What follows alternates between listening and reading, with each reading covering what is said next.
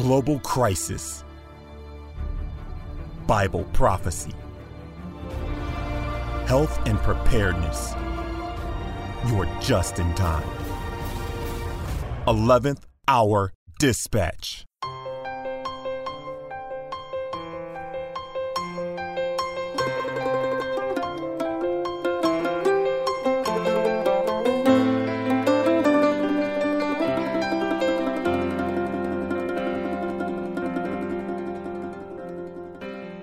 Father in heaven, we thank you for another opportunity to open your word, to see what it is that is truth that you will share with us during this broadcast. And we ask for your blessing and for your presence to be with us.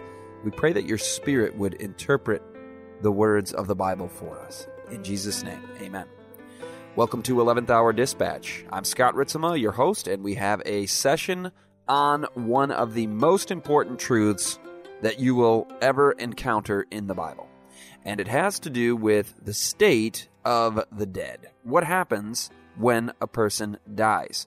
Now, the devil is called the deceiver. In Revelation 12, verse 9, it says that he deceiveth the whole world. In John 8, 44, he is called the father of lies. And I'm just going to tell you right out of the gates, he has convinced most of the world that fallen human beings have an immortal soul or spirit that can live immortally, eternally outside of the body. We are told that upon death, you go straight to heaven. You have knowledge in heaven. You speak with and praise God while dead. You give thanks to God in heaven while dead. The Bible teaches the opposite. Ecclesiastes 9, verse 5 says plainly and clearly, the dead know nothing. The dead do not know anything. They don't have knowledge because they are dead. Psalm 115, verse 17 says, The dead do not praise God.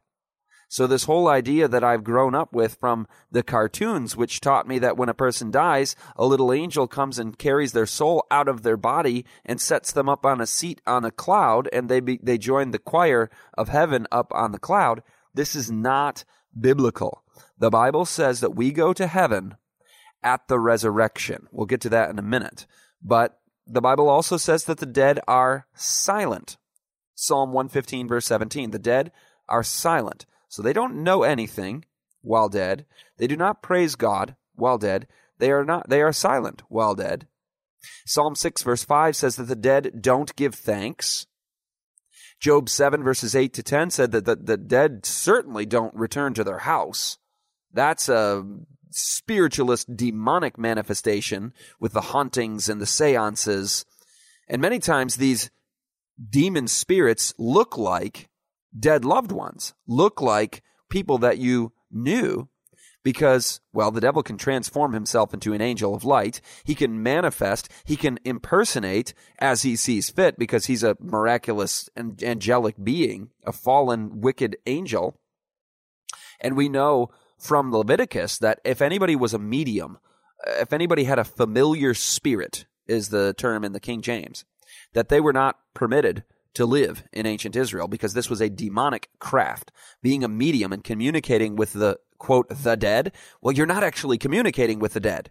At a seance, you're communicating with demons that are impersonating the dead. This is why the term familiar spirit is used because they look like somebody that you know. They are familiar, but it's actually a demon. Isaiah 38, verse 18 says that the dead don't hope. So over and over and over again, that the dead don't know anything. They do not praise God. They are silent. They don't give thanks. They don't return to their house. They don't hope. This idea that we've been fed from Dark Ages Christianity and the deceptions and distortions that slipped into Christianity through Greek paganism are just frankly not biblical. In fact, this is really surprising to those who believe in the normal conception of the afterlife that is believed by most in this world of all the different religions. This text in Acts 2 will surprise you if you're not familiar with this teaching of what happens when you die. In Acts 2, verses 29 and 34, it actually states that David, righteous David, the man who was a man after God's own heart, who repented after his sin, who got a new heart and a right spirit and penned the Psalms and Righteous David, it says in Acts verses Acts 2 verses 29 and 34, is not in heaven.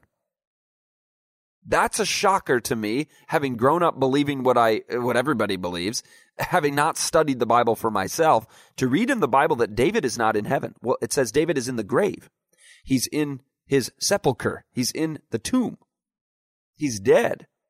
And the dead saints are not yet in heaven because it says in 1 Corinthians 15 and in 1 Thessalonians 4 that at the resurrection, at the second coming of Jesus, the dead in Christ will rise first, and we who are alive and remain will be caught up together in the air with them to be with the Lord. It is at that time that we will be clothed with immortality, and only then.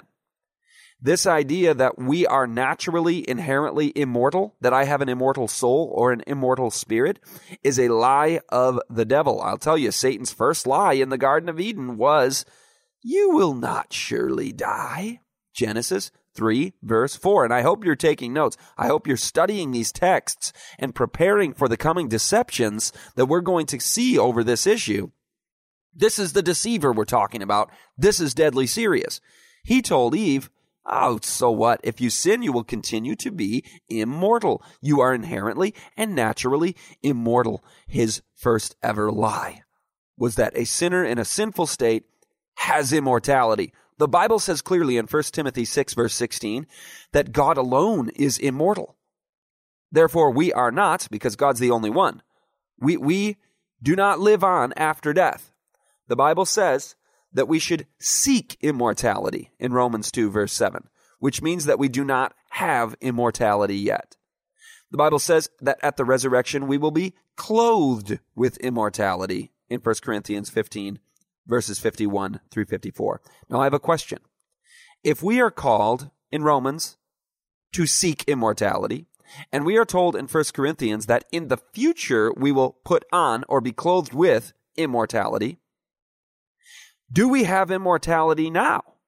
As mortal, sinful beings, no, we do not have or possess any immortality within us because the wages of sin is death. We're, we're a dying human race. We get a certain number of years to choose for Christ or for Satan before we die, but we're not immortal. God alone is immortal.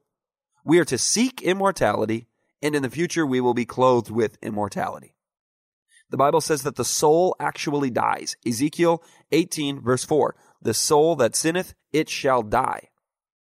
The Bible says that our breath our, which which the, which is the same word for a spirit, our breath or our spirit is no different from the breath of an animal. Ecclesiastes 3 verse 19. We have the same breath, the same type of breath or spirit. So what is this thing about a soul? We usually think, well, I have a soul and my soul will leave my body upon death and live eternally because that's like my immortal component. No, we don't have an immortal component. We are mortal, period. The Bible says God alone is immortal. When God created Adam, it says in Genesis 2 verse 7 that Adam became a living soul. And it says that when Adam became a soul, he was comprised of two components. He was dust and then God breathed into him breath, the breath of life, and Adam became a soul. So here's a little equation for you dust plus breath equals soul. So the soul requires breath in order to exist. So if you breathe your last and you pass away, there is no more soul because the soul requires both dust and breath. It requires both physical material, and breath in order to be a soul. It says, God formed Adam of the dust of the earth, breathed into him the breath of life, and Adam became a living soul. So when you take that breath away, you have no more soul. The soul isn't something that was given to Adam that can then depart from Adam. No, Adam is a soul. You are a soul. A human being is a soul. It says Adam became a living soul. So if a human being is a soul and a human dies, there's no more human there, right? There's no more soul there. Maybe this analogy will help. A crate is made out of both boards and nails. Boards plus nails equals a crate. What happens to the crate when you remove the nails? Well, there's no more crate. Similarly, when you remove the breath, there is no soul because the Bible says the soul is made of dust plus breath, or physical material plus breath. Now, given this fact, I have to really, really, really appreciate the resurrection. Because if when somebody dies, they're just gone, well, we don't want them to be gone for eternity. God says he's going to come back again and the dead in Christ will rise. In fact, the very next thought after de- dying will be that person coming out of the grave and seeing their Lord because they're, they're, they don't exist while dead. The Bible calls it a sleep. That's a better way to describe it. Jesus never wanted to use the word dead. He said, the little girl is asleep. The girl's not dead, but asleep. Well, she was dead, but Jesus said the little girl who had died was asleep because that's a better term for it. There's another thing coming called a death. We'll, we'll talk about that in the future broadcast about the lake of fire. But when somebody has passed away, they are merely resting in the loving arms of God, and He has a plan to raise them right out of the grave when He comes again. So when the Bible says over and over and over and over and over again that death is a sleep, is a form of sleep, we can take that to the bank. We can know that the dead are resting in Christ. Psalm 7, verse 5, Psalm 13, verse 3, Psalm 90, verse 5. Jeremiah 51, verse 39. Jeremiah 51, verse 57.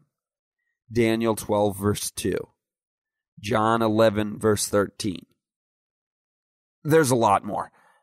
I won't name every scripture reference where it refers to death as a sleep. You can search it and find it right in the Bible over and over and over, many, many, many, many, many times. The Bible says that death is asleep. The Bible says that the dead know nothing. The Bible says that the dead do not praise God, that they are silent, that they don't give thanks, that they don't return to their house, and that they don't hope because they're asleep. Because when you die, there's nothing immortal about me. That goes on. God alone is immortal. Now, this is probably some pretty shocking stuff if you've never studied this in the Word of God before. But I want to say something. When you hear the myths about death promoted from all corners of the thought world, from religion to secular society to world religions of various kinds, you can know that this all comes from that original lie of Satan in the Garden of Eden when he said, You will not surely die. Now, I want to give you a website to search further on this topic so that you can study deeply into this. We've only had just this short segment. We're going to pick it up after the break. But visit the website truthaboutdeath.com. Truthaboutdeath.com. And that will get into every single text and the history of how this deception came into the church, and it'll give you the Bible truth. We'll be right back. You're listening to 11th Hour Dispatch with author, teacher, and speaker Scott Ritzema. For more programs and information, visit 11thhourdispatch.com. What does it take to raise spiritually strong young people in our homes? Well, the George Barna research results are in. Parents who have had actual measurable success, who have raised their children to become solid Christian young adults, these parents' number one aim in the parenting of their children was character development. They understood that their job was to form the character of their children to reflect the law of God and the character of Christ. Any parents with children in the home need to know this. Write down the DVD title and share it with them right away. It's called How to Raise the Remnant. Now more than ever, parents are in desperate need of solid biblical counsel to guide us back to God's plan for raising godly children in these last days. Visit 11thhourdispatch.com and use promo code RADIO for a reduced suggested donation rate. Wonderful, merciful Savior, precious Redeemer and friend. Who would have thought that a lamb could rescue the souls of men? Oh, you rescue the souls of men. And we're back this is 11th Hour Dispatch. I'm Scott Ritzema, your host, and we are continuing on with this study of the state of the dead. And I know that this topic of death really hits our emotions in a major way. Most of us have lost dear and close loved ones, and we need comfort. And you know what? The Apostle Paul gives us comfort in 1 Thessalonians 4, verses 15 through 18. He says that the dead in Christ will rise. And we who are alive will be caught up together with them in the air to meet the Lord Jesus, and so we shall be with him forever. That is the greatest hope, the greatest comfort imaginable. Eternal life with Jesus, resurrected bodies, immortal bodies. We will be clothed with immortality. You know, Jesus had a friend that died once. His name was Lazarus. And Lazarus' sister, Martha, was grieving and weeping, and Lazarus had been in the tomb for four days. This is all recorded in John 11. And Jesus shows up and says, She says, Oh Lord, if you would have been here, my brother would not have died.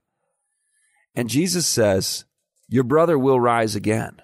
So he gives her the exact same comfort and hope that the Apostle Paul gives us in 1 Thessalonians 4. The resurrection is the hope. And she says, I know that my brother will rise again at the last day.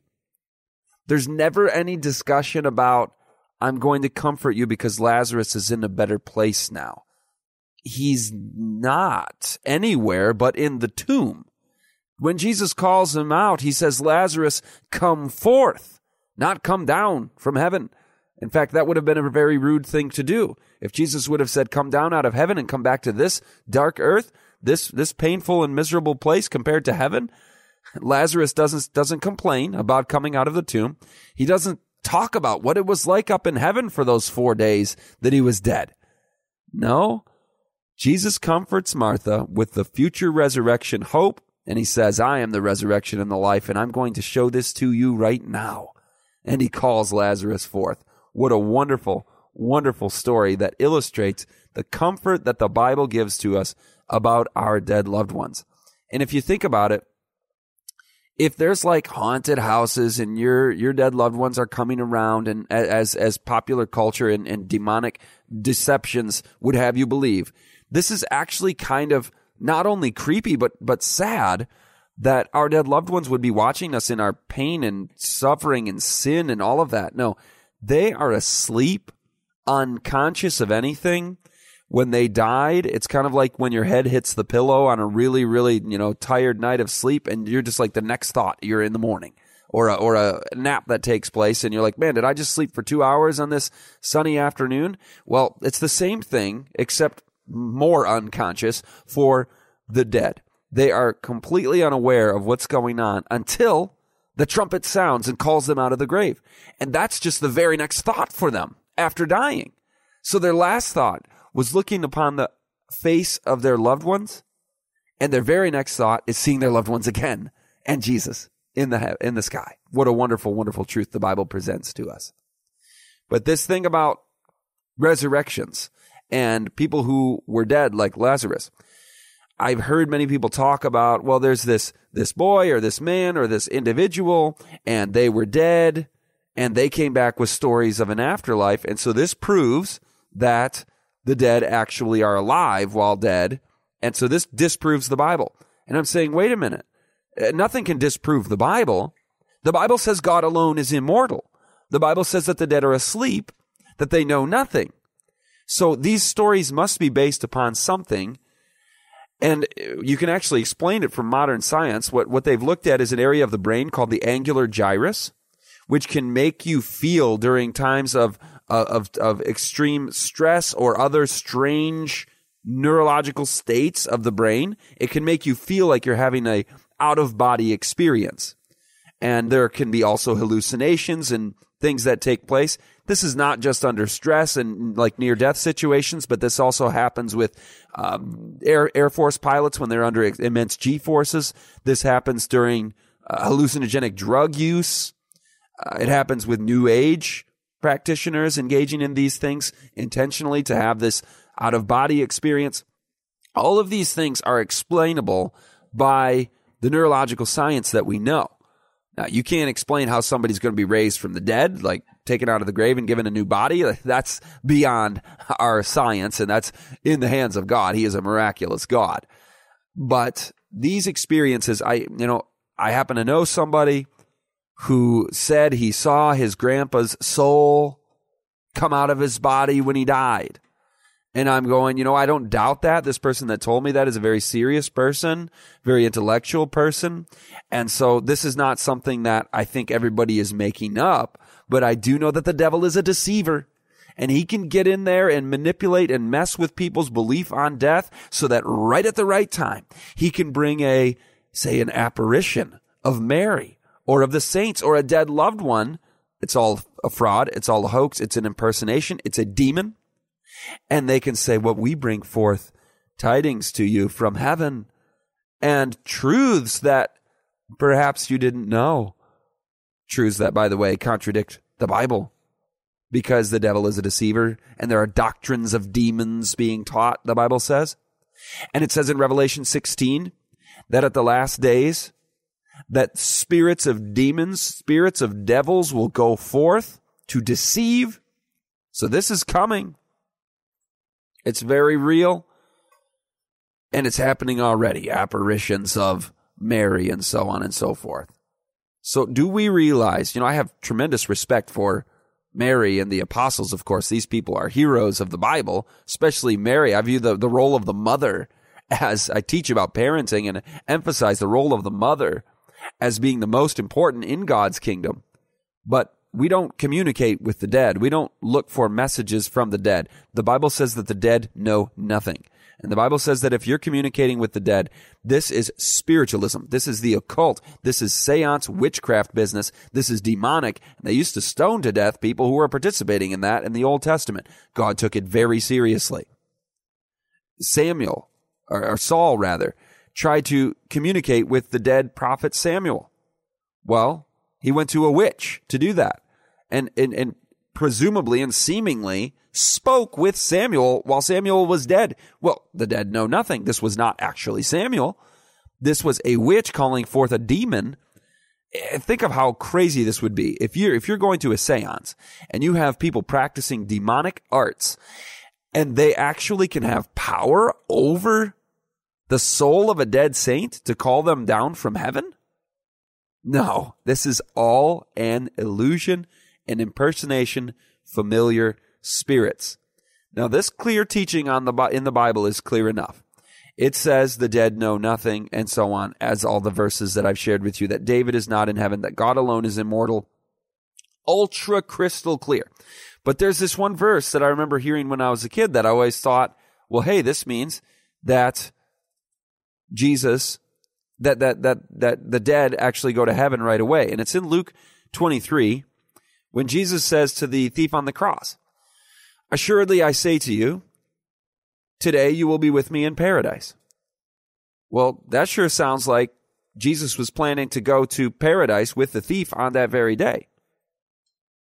Well, here's the, here's the thing. In John 20, Jesus actually says to Mary, two days later, on Sunday, that he has not yet been to the Father. Now, where is paradise? Well, that's heaven with the Father, right? So he told the, thief, I'm going to be in heaven with you later today when we both die. But then he told Mary two days later that he had not yet been to heaven. I don't think Jesus actually said to the thief that he was going to meet him in heaven that day, because if he said that, that would make Jesus a liar. And he's not a liar. The Bible says that God cannot lie in, in Titus and in Hebrews. So, what does this passage mean? Assuredly, I say to you, today you will be with me in paradise. Well, are you familiar with the fact that the original languages, Greek and Hebrew, that the Bible was written in, do not have punctuation? There was just the words. Now, when a translator adds the punctuation in our language, he's doing his best to keep the scripture true to what he what what it what it means, and so the punctuation almost never in the Bible changes the meaning of a text. So they add punctuation, not under inspiration, but using their best guess as to where it would be appropriate to put a comma. Well, in this case, they got it wrong. In Luke 23, verse 43, the verse reads, Assuredly I say to you, comma. Now remember, this comma is not inspired. It's not in the original text. It's added by translators. Assuredly I say to you, comma. Today you will be with me in paradise. Well, we know that that's not the correct place to put the comma because Jesus didn't go to paradise that day. And he's not a liar. So we have to move the comma to after the word today in order for the Bible to be consistent with itself. Assuredly I say to you today, comma, thief on the cross, you will be with me in paradise. At some unstated time, because the comma is after the word today. Assuredly, I say to you today. So I'm saying this to you today, comma, you will be with me in paradise. Whew. Okay, well, that clears it up. Now I know that the Bible does not contradict its, itself because Jesus clearly was not in paradise on that day, or on Saturday, or on Sunday. He said to Mary, I haven't yet been there. So I'm very thankful that Jesus did not promise the thief on Friday that he would be in paradise with him that day because he wasn't. And we know from the rest of the Bible that the thief wasn't in paradise that day either. The thief was in the grave. Clearly, this verse does not say that you go to heaven when you die. But then there's that rich man and Lazarus parable. Have you ever read that one in Luke 16? Jesus is telling parables in Luke 15 and Luke 16, and he gets to this parable. And he does what you commonly hear speakers or teachers do, and that is they will pull from a commonly known fantasy or fiction or movie or book, and they will, they will take that story and insert it into their teaching as an illustration, as a teaching tool. And they don't have to say, oh, and by the way, you know that this isn't a true story, that this is being pulled from commonly understood lore. Well, they don't have to say that. So when Jesus says that the rich man and Lazarus, when they die, they go immediately to heaven and hell in this strange situation where they, they have a body and one of them's down in the grave, one of them's up in heaven, but they can talk to each other. It, it, it's not literal. I don't know anybody that believes that that's a literal picture of what happens when you die. Jesus is basically saying, you've heard this thing that the Greeks teach out there about the afterlife. This is a common mythology that many believe. And basically, if the dead could speak, here's what they would say. And he tells the story to teach about generosity, to teach about following the word of God. The, the, the, passage is not intended to teach the state of the dead. The Bible was clear on that. The dead know nothing. We'll see you next time. To financially support this broadcast, visit 11thhourdispatch.com. Here's Scott Ritzema with another final minute message. Bertrand Russell says we're going to use methods like the Jesuits use. Now, that was what he said about the education system. He goes on with an even more important statement. He says, Perhaps the most important of all modern agents of propaganda is the cinema. It leads to almost worldwide uniformity. The great majority of young people in almost all civilized countries derive their ideas of love, of honor, of the way to make money, and the importance of good clothes from the evenings spent in seeing what Hollywood thinks is good for them.